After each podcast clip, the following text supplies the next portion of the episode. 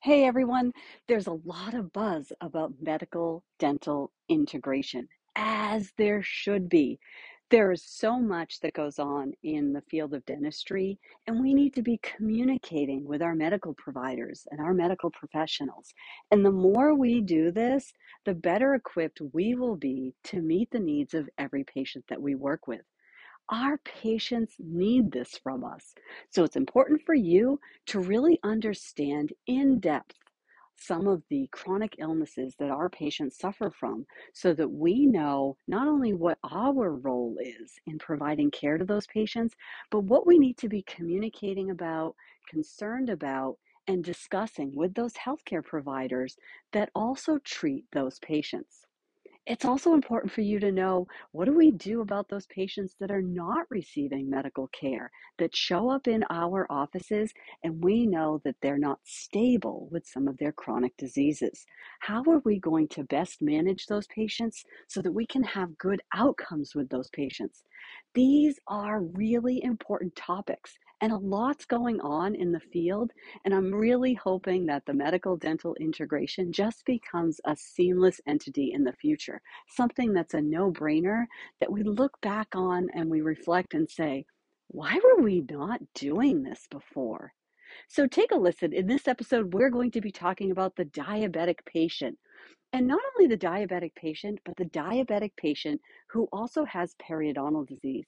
Some of the things that you need to be concerned about when you're treating these patients and what things you can do, not only to manage that patient when they're in the dental chair, but help provide them with some basic in- information so that they can leave your office and become a little bit healthier for the next time that you see them. Take a listen.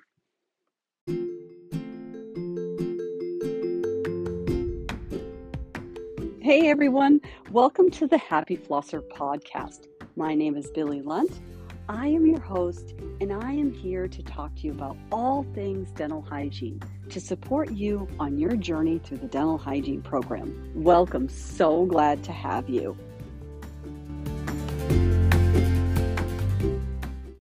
Are you looking for study sheets? I've created study sheets that cover the content of this episode if you're interested or that's something that's going to help you on your learning journey, you can click the link listed right in the description of these show notes. Happy studying!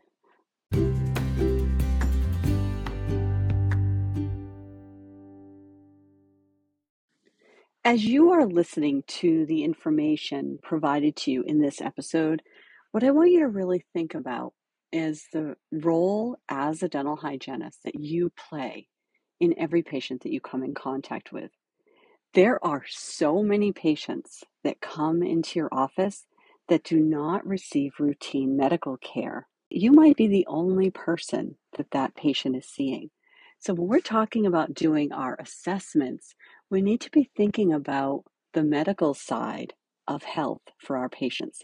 And I know we we routinely do this and there's a lot of chronic diseases that we work with our patients and help them manage. Specifically diabetes.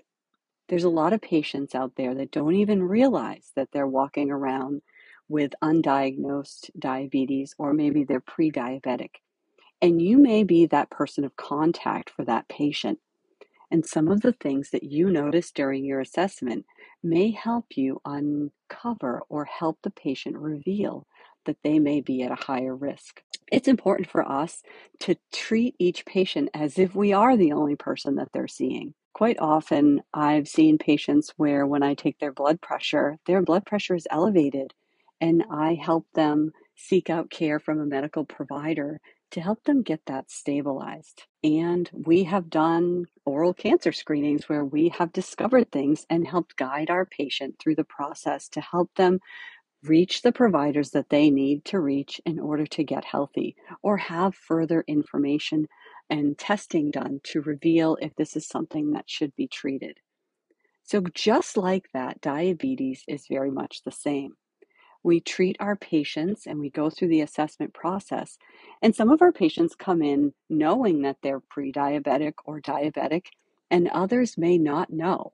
So it's important for you as a healthcare professional to really be on the lookout when you're providing care to your patient on what to look for and then how to move forward when you discover certain things about your patient.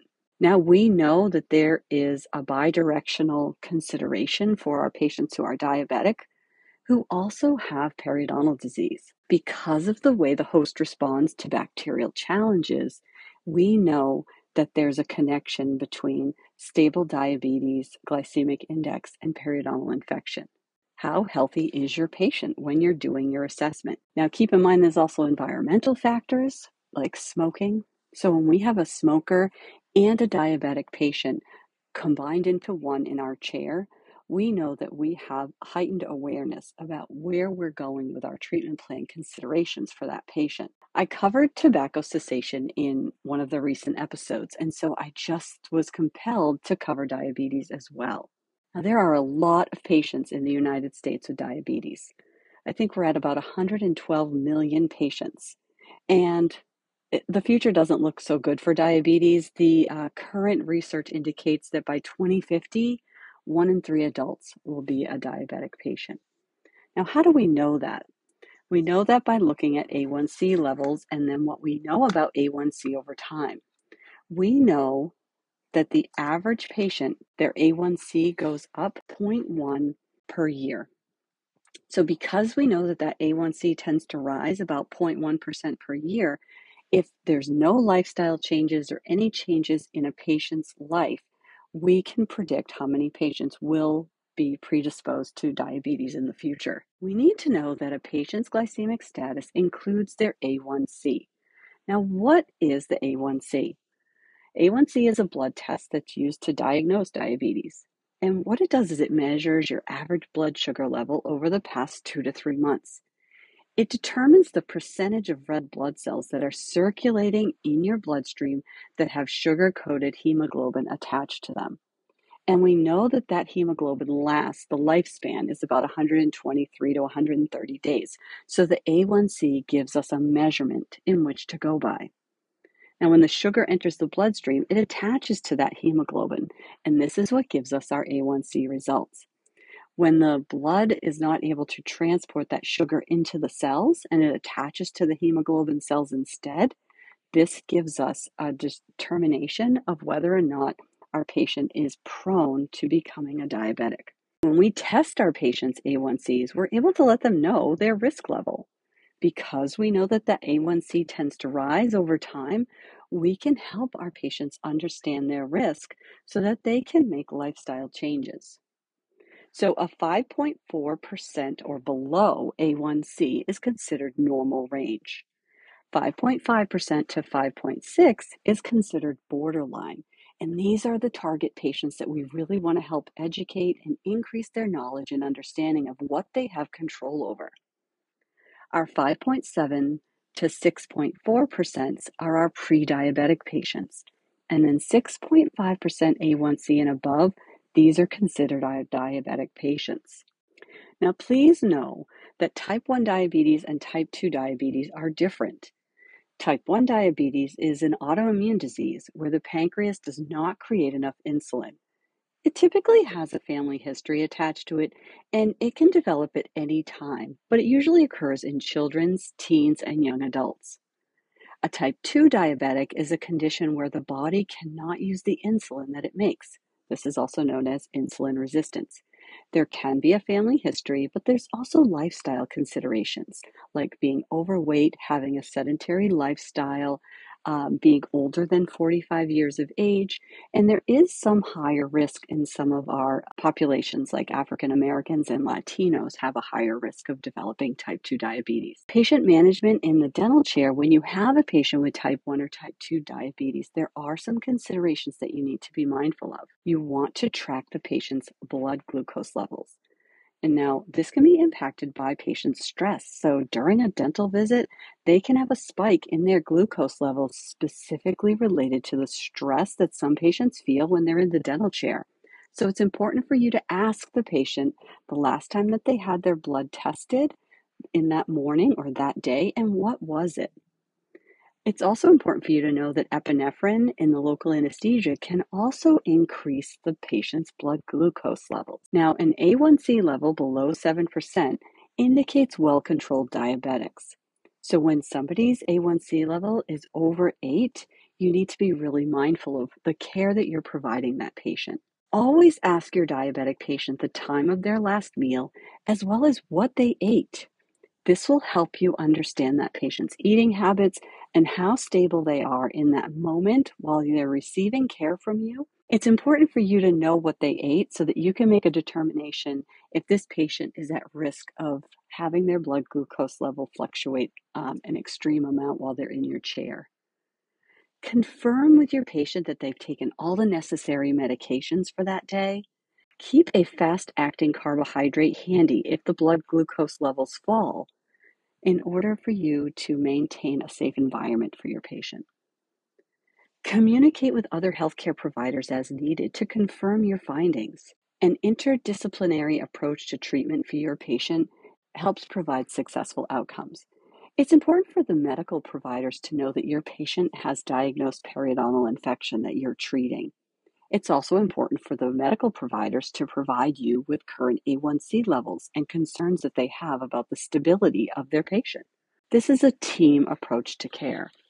Now, inflammation can come from all different areas of the body. Inflammation as it relates to insulin resistance is important for you to understand.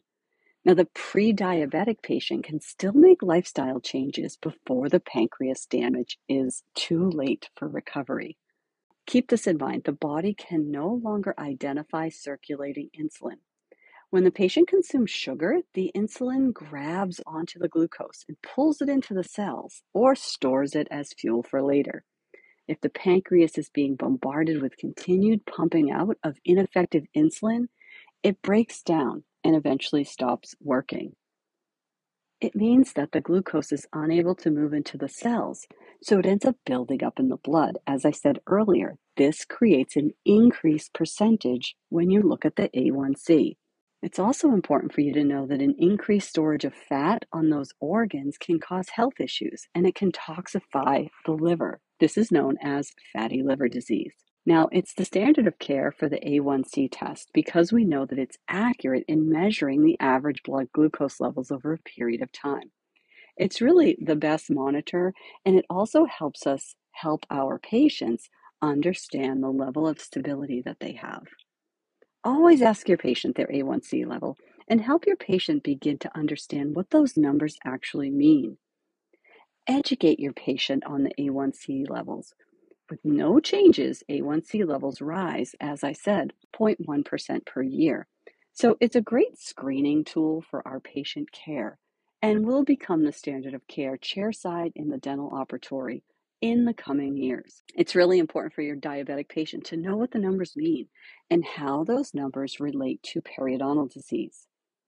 It's also important for your patient to understand how their periodontal disease impacts their blood glucose levels. This is why it's important for you to have a really good understanding of diabetes and that bidirectional consideration. Keep in mind what we're dealing with. Our patients average is 22 to 40 teaspoons of sugar per day. They require nutritional counseling. They want your help to help them build awareness on empty calories, fiber consumption, and the different types of sugars that are in the foods that they eat. It's important for you to use all of your knowledge that you have gained in school, especially around the area of diabetes and nutritional counseling and periodontal disease, and put it all together to meet the specific needs of each individual patient that you treat. Remember, 38 grams of fiber is a good target goal per day. And we know the benefits of fiber in slowing down the digestion and the taxation on the pancreas. So it's really important for you to share that valuable information with your patients that require that support. Now, the role insulin plays in the body is to lower blood glucose levels when needed.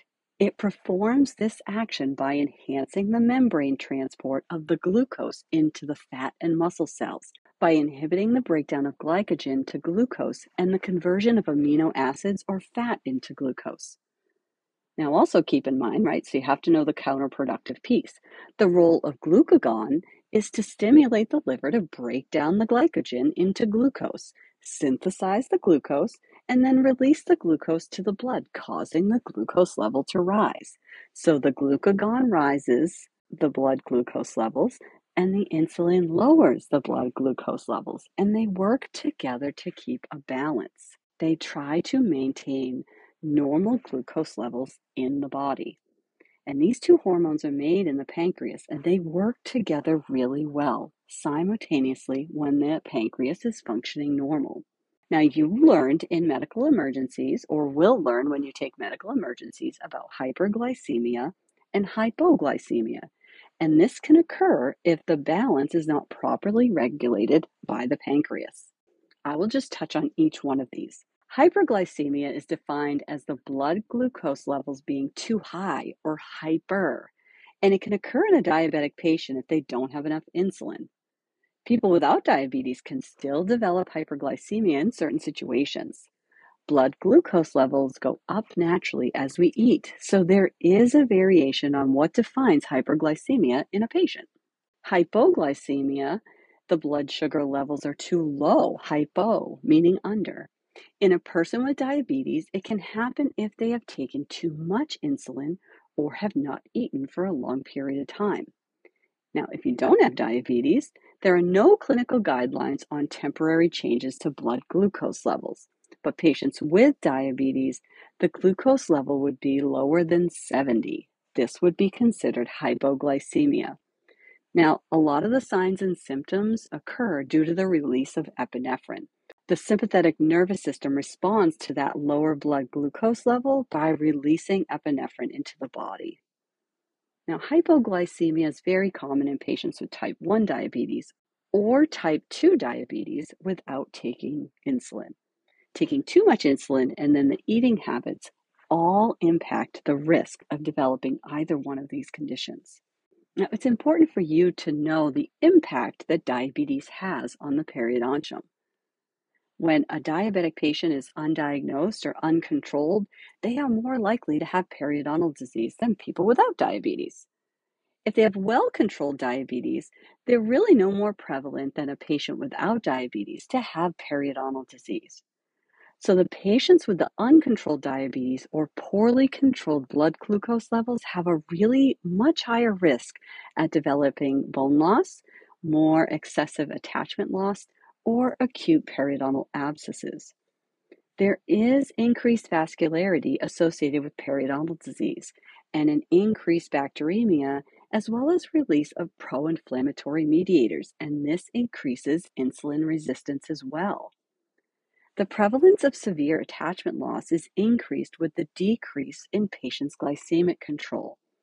And when periodontal infections are controlled or eliminated, insulin requirements are often reduced.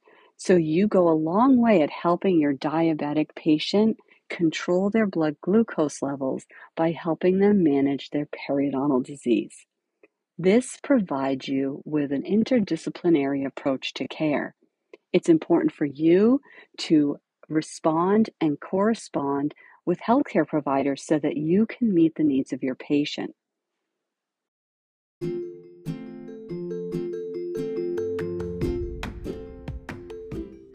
I would invite you to send me any questions that you need answered. Questions come up when you listen to this podcast. I have a link in the show notes, and I'd be happy to answer any questions that you have. Also, I would appreciate a review if you have time to leave one. Thank you so much.